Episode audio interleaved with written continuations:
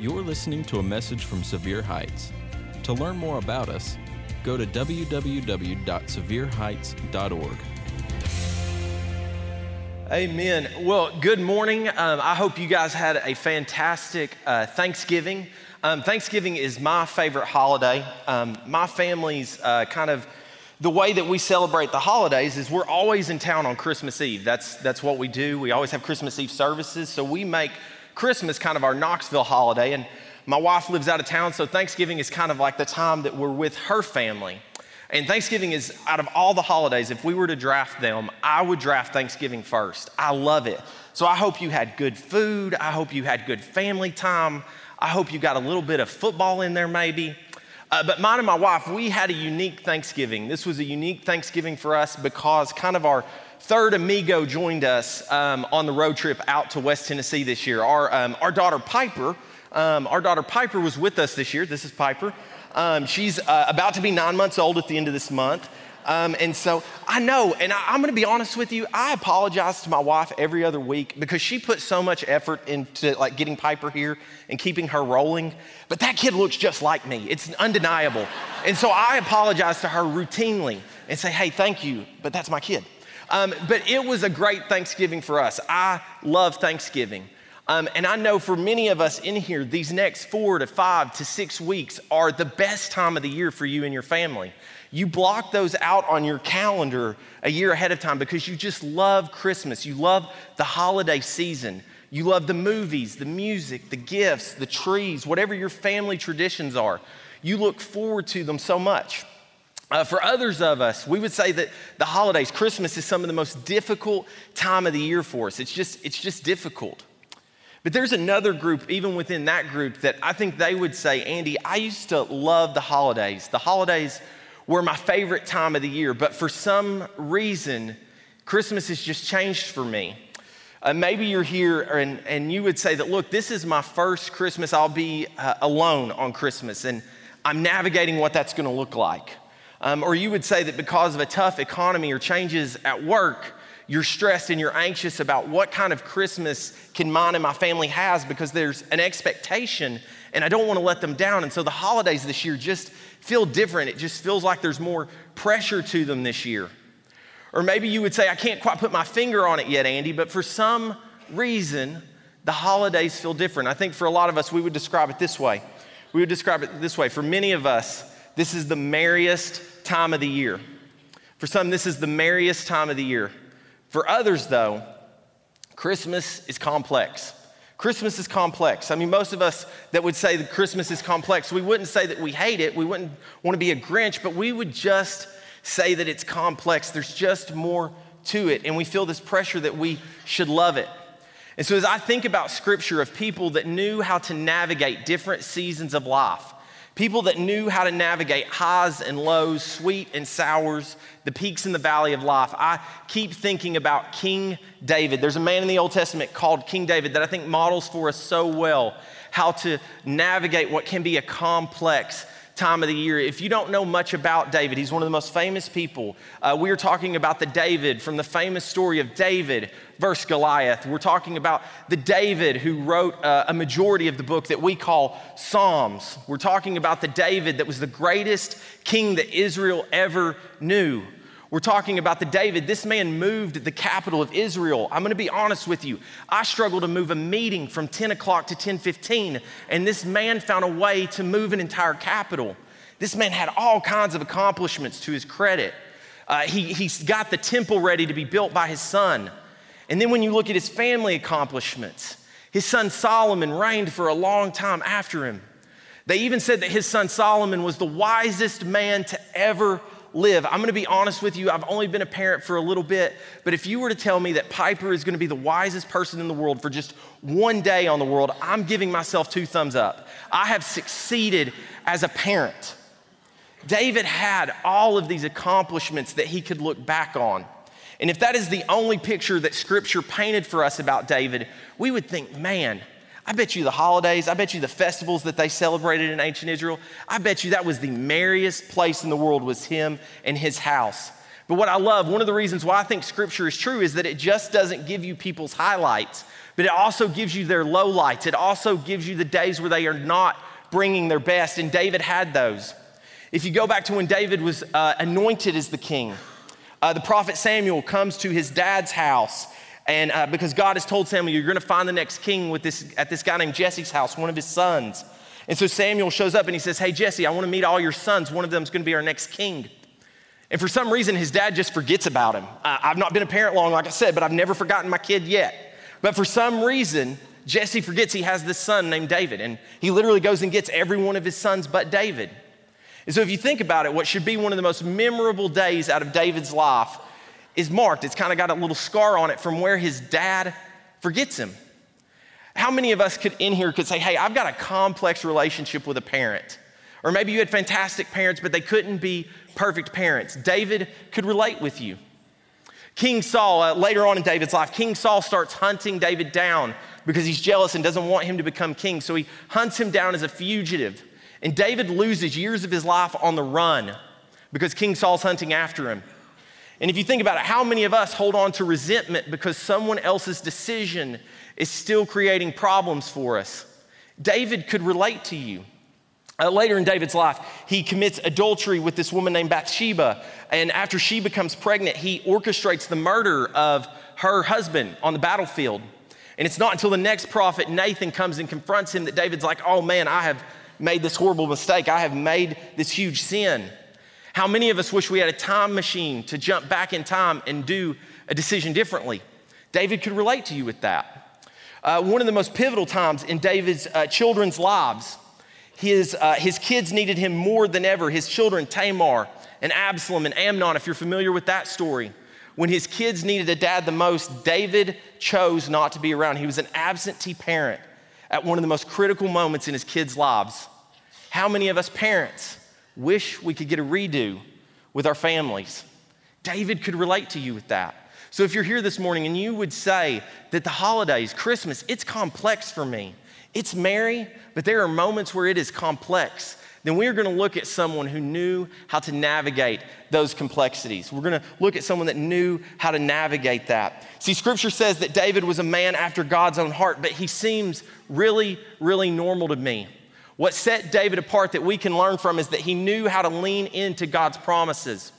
We're gonna look at a really famous psalm today. If you're new to Scripture or you're just now uh, getting into the Bible, the Psalms are this, is this book in the Bible, and it's a collection of what you and I would call and what we would think of as poems or songs. And David wrote a majority of them, and then they eventually get put together, what we know as the book of Psalms.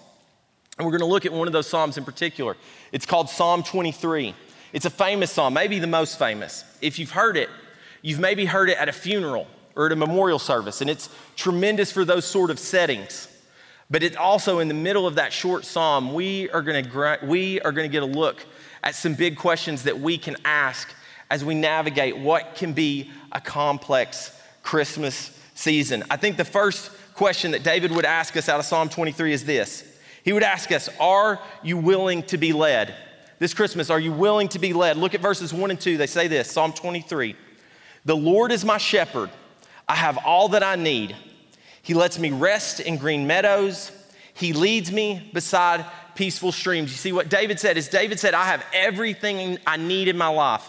Even in the complex times of my life, I have everything I need because of my relationship with God. We understand that because of Jesus's life, death, and resurrection, that we have everything we need to navigate life. See, David understood that, that he had all that he needed, and he based it on the fact that God brought him to a place of rest and peace. In verse three, he's gonna use the word renewal, and he understood that God led him to this place of peace and rest. You and I can have that same promise today because of Jesus. We can experience that kind of rest and peace in our lives. But I'm gonna be honest with you, I can't think of two words that are more opposite of how most of my Christmas seasons go, am I right? I can't think of two more opposite words of restful and peaceful to describe what my Christmas season typically feels like. It feels chaotic, it feels hectic, it feels busy, it feels like I should have done just a little bit more in this area of my life, or someone was expecting a little bit more out of me in that area of my life, and it just feels busy and chaotic. But David understood what we need to understand so well is that we need Jesus at the center of our lives, that we need Jesus in the middle, even in a complex Christmas season. So the first question I think David would ask us is, are you willing to be led? This year with your finances, as you head into Christmas, are you willing to be led? Some of you in here, you might say, hey, I know that God is leading me to be more generous, but that makes me nervous because that's not typically something I've done before. I would say, are you willing to be led? For others of you in here today, you would say, I feel like God is leading me to maybe save money during Christmas. But that is a lot of stress and that's a lot of anxiousness because my family, I know that there's expectations and I don't know how to meet them with the situation I'm in, but you feel like God is calling you to be wise in this season. Are you willing to be led by God during this season? With your relationships, maybe there are some of you in here today and you would say that you there is a loved one or someone that you care about that is not making the best decisions. And for your own good or for your family's own good, you know that you need to create distance, at least for a time between you and that person. But we know with distance comes pain and you're worried about having to do that. For others of you in here, you would say, look, there has been distance, but I think God is leading me to try to build a bridge back in that distance. But that makes you nervous because there's no guarantee how that's gonna work out this Christmas season.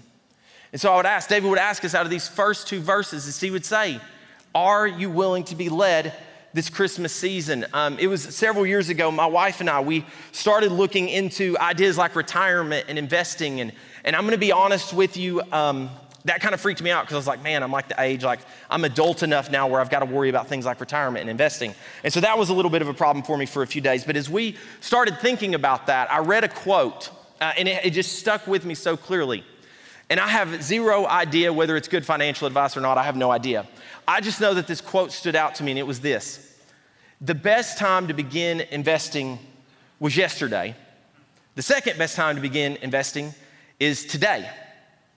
I cannot think of a more true statement as we get ready to navigate, for some of us, what can be a complex Christmas season, a better quote to describe when is the best time to begin being led by Jesus. The, be- the best time to begin being led was before grief, before regret, before pain got a foothold in your life. But the second best time to be led is today. So this Christmas season, are you willing to be led? Next, I think David would ask us, are you willing to be patient? Are you willing to be patient? Look at verse three, it says this. In verse three, he says, he renews my strength. He guides me along right paths, bringing honor to his name. I love the language that David uses throughout this psalm. I love the language that he uses through all six verses. He uses this language of a path. And what typically happens for me, because of my accent and because of my beard, people think, oh, he must know what he's doing in the outdoors. He must hike and know what it's like to be on a trail and on a path. And I'm gonna be honest with you, I love the outdoors, I really do. I, I just don't think the outdoors always love me back. I grew up in the suburbs. Um, I grew up, you know, in a neighborhood. So I have a deep love for the outdoors. The love just isn't reciprocated always. Um, and my wife will quickly tell you, I am extremely directionally challenged. Often, it's true, often she has to tell me in Knoxville, my hometown, which way to turn. And so, but I love the outdoors. I love hiking new trails. I love being on new paths. But this is what I've discovered about that hiking and those new trails. It takes me time to make sure that I'm on the right path. It takes time to realize I'm on the right trail. And sometimes those paths cross, sometimes they merge together, sometimes they divide, sometimes they look unmarked, sometimes they look overgrown, and it just takes me time to make sure that I'm on the right trail. It takes me time to realize that I'm on the right path. But you see, our culture doesn't teach us to slow down and be patient. Our culture, especially during this time of year, tells us to speed up, tells us to keep our head down. It tells us to remember that people are depending on us. Don't let people down, keep going, keep grinding, don't give up. And before long, we become miserable at this time of year because we just went too fast for too long. And I love that Scripture paints a different picture of that. I love that Jesus himself paints a different picture than that. Um, one of the scenes out of Jesus' life, if you look at the Gospels, is the scene where he is teaching, he's doing miracles, his ministry is rolling along, there's a lot of success happening. And he gets word that his cousin, John the Baptist, has just been killed. Um, John was murdered in prison. The governor of the area didn't like what John was teaching. He was teaching God's truth, and the governor of that area have, has him arrested and eventually beheaded in jail. And this uh, heartbreaking news reaches Jesus. And so Jesus gets wind of what's happened to his cousin, John the Baptist. And if you think about it, that news is really difficult news for Jesus for two reasons. On one level, Jesus has lost a friend. Jesus has lost a cousin. Jesus, Jesus has lost a coworker. Um, when Jesus was ready to be baptized to kind of launch out into his public ministry, John the Baptist is the one he wanted to baptize him. There was a closeness and a connection and a brotherhood between these two guys, and Jesus gets word he's gone. No goodbyes. No, I wish I'd known. He's just lost his friend. So if you're here and you say that the Christmas season brings grief, then know that you have a Savior, that Jesus is well acquainted with grief.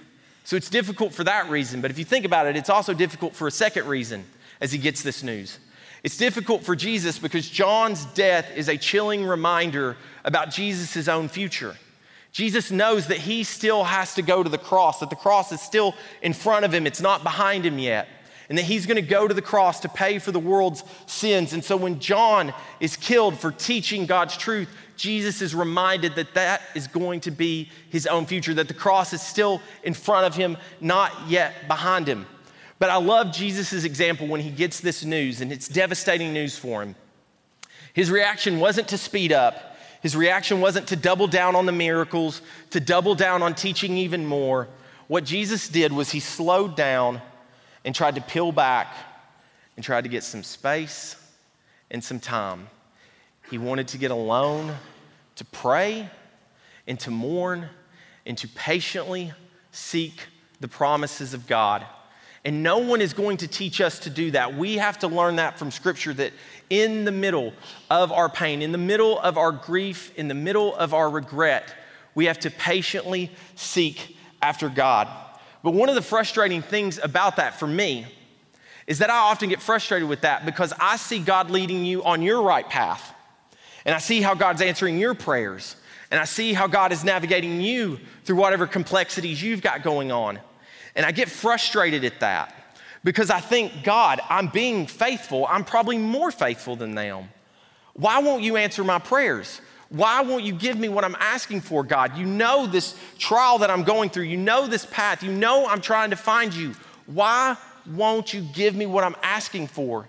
And so we get frustrated because your right path and my right path won't look the same. And we could describe it this way, that envy is the enemy of experiencing God's promises. Envy is the enemy of experiencing God's promises. God patiently wants to work out his promises in your life, but envy becomes the enemy of us doing that. But what happens when you and I are patient on God's promises? This is what God does for you and I. This is what he does, is he gives you exactly what you need, exactly in the season you need it. So if your season right now is defined by grief, regret, pain, or disappointment, God will give you what you need as you continually, patiently seek his promises.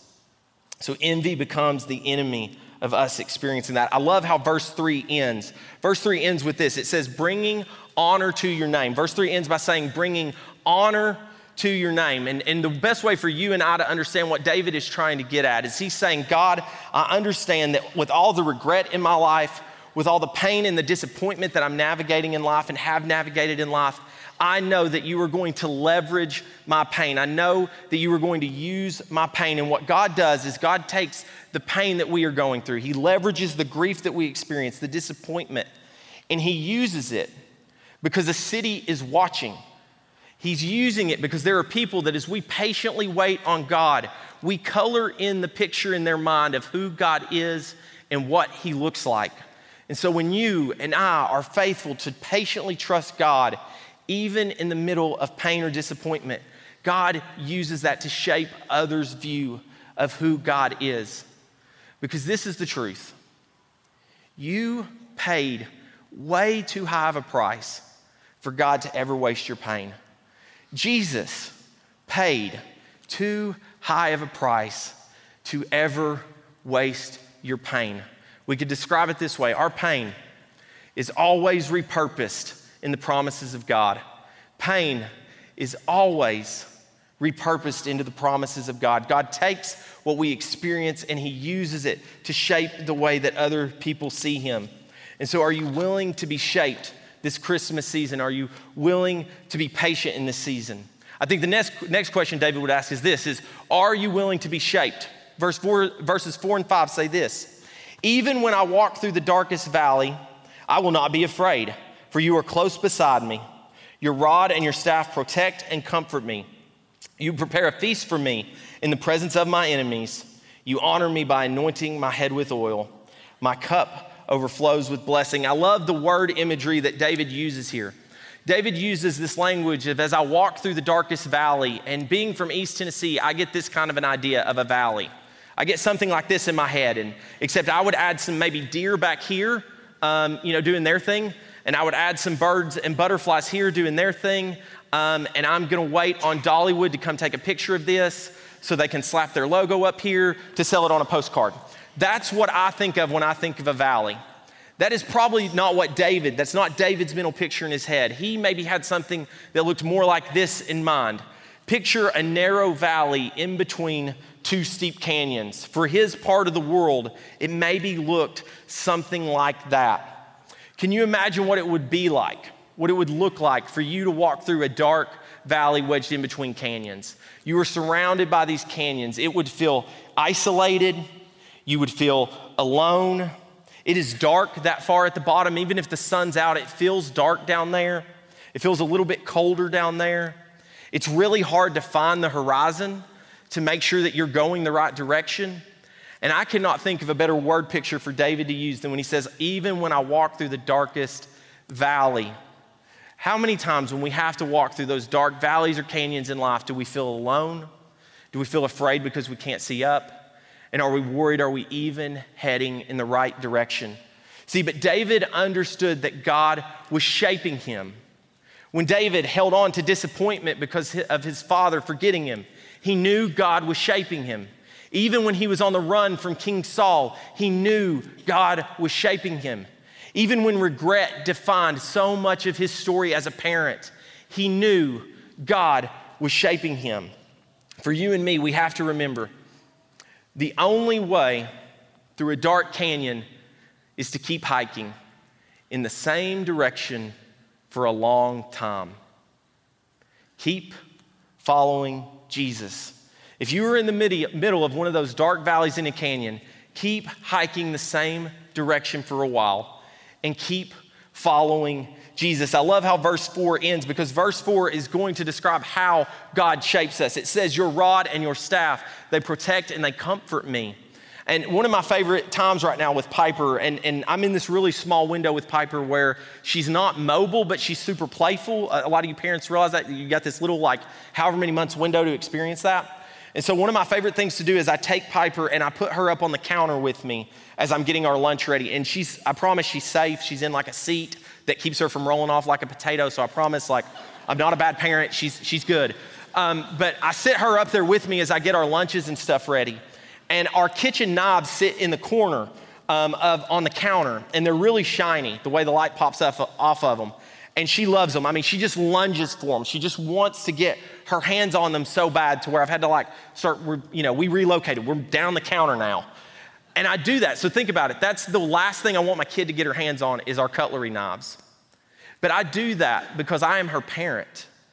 And it's my job to make sure she's always safe because she can't always look out for herself.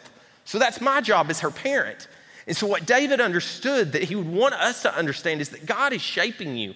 That God is this parent that is looking after you in all the ways that you cannot look after yourself, that he is protecting and guiding you. And that staff, not only did it protect, but it could nudge the sheep where to go. The shepherd could use that staff and could nudge the sheep which direction to take.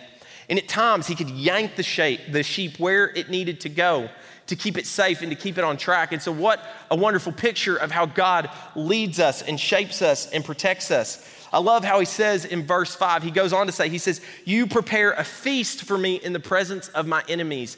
I'm gonna be honest, I tried to think through it. I don't think I have a lot of enemies in life. If I do, I don't know it. They may get me because I don't think I have many enemies. So in my mind, what I think of is I think, how secure would I have to feel for me and my family to sit down to dinner while hungry lions just circle me? How secure, what an unreal sense of security to be able to sit down to a meal while a hungry animal is circling you. Could you ever imagine doing that? And David says, even though I am walking through everything I'm walking through, I have this unreal confidence that God is with me, that he is working, and that he is shaping me. And so we could say it this way, God may not, God won't always remove our enemies or pain, but he will give us security to walk through them. I love how David doesn't say, my enemies just fell into a black hole, or they just evaporated one day, they just disappeared. No, he says, you remove our enemies. Here, he may not remove our enemies in pain, but he will always give us the security to walk through them. And so are you willing to be led? Are you willing to be patient? And are you willing to be shaped? And I'll be honest with you, this is one of my very favorite pieces of scripture. It's why when Um, when, when Tim and Doug asked me if I wanted to speak, I immediately thought of this because I go back to this psalm so often um, because sometimes the holidays are complex, right? And this is just a good complex passage. Um, and if it ended, if it were to end with verse five, I would probably close uh, my Bible and I would think that's really, really helpful. There's a lot of helpful nuggets in that. Um, but for those of us that sometimes have complex Christmases or seasons of life, I don't know that I could find a lot of hope in it. I'd find a lot of help, but I don't know that I would find a lot of hope. And so I love that verse six is included, that God led David to write verse six to give us this hope in the middle of all the helpfulness. He says this, he says, surely your goodness and unfailing love will pursue me all the days of my life, and I will live in the house of the Lord forever. And this is what I love about it. This applies to everyone in the room. This is what I love about it. David is offering you two different versions of hope, and both are important, and you and I both need both. That first version is, look what he says. He says, surely your goodness and unfailing love will pursue me all the days of my life. There are some of you all, you are going through a very grief-defining season. You are going through a very regret-defining season. You are going through a loss and disappointment and pain, and it's a season. And if East Tennessee has taught us anything, it's that if you don't like the season you're in right now, stick around, and it will change soon enough. And so as you keep taking time and trusting God, it will get better. So in the middle of your grief, in the middle of your regret, in the middle of your pain, hold on to the first part of verse six. Surely your goodness and unfailing love will pursue me all the days of my life. But there's a second group of us in here today, and we would say, Andy, I don't think it's a season I'm walking through. This feels longer than a season. The pain, the regret, the grief I'm experiencing feels like more than a season. It feels defining. It feels like it's going to define my life. And so I love that David offers us hope even in that situation. He says, I will live in the house of the Lord forever. I will live in the house of the Lord forever. There are some of you in here, you were walking through a diagnosis. You were walking through your first Christmas alone. You were walking through deep regret and grief and pain, and it may take longer than a season. What I love, the hope that we have as Jesus followers, is that because of Jesus' birth, we celebrate that in a few weeks. Because of his birth, his life, his death, his burial, and resurrection, we have hope. David expressed it all the way back in the Old Testament this way. He said, I will live in the house of the Lord forever. This is how you and I could describe it. We could describe it as pain has an expiration date. Grief has an expiration date. Regret has an expiration date. And we can live in a hope that the things that hold us back, the things that cause us to hold back from our relationship with God, they have an expiration date. The Bible talks about how there is a day coming when every tear gets wiped away and every pain gets to be laid aside because of what Jesus did. And so if you're going more, going through the more of a season, more than a season, God is going to bring you a final hope. There are some of us here today, and we would say that this season is the merriest time of year. That is incredible. That is worth celebrating. I would never want someone to not celebrate the merriest time of the year. And so if you're here and you're like, I love Christmas, it's my time of year, that's incredible, then I would invite you to stand up and celebrate and raise your voice in celebration of the God who is the giver of every single good gift. But keep your eye open for someone who may be in a different situation. And then for those of us that we would say that our season is a little bit different, our Christmas is going to feel a little bit different, know that you can bring a broken, regretful, pain-filled heart to a God who will never leave you, to a God who will never abandon you, and to a God who will never stop offering you hope. Will you pray with me? God, we thank you so much for this day. We thank you for the hope that Christmas communicates, that in the middle of our grief, that in the middle of our pain, that in the middle of our loss or regret, that you do not leave us, but know that Christmas communicates that you are with us, beside us, that you are working in every situation, that you are working in every trial, and that not only that you were never too good for it, but that you came as a baby to be with us and watch over us, God. And so we thank you for this day and ask you to be with us. It's in your name that we pray. Amen.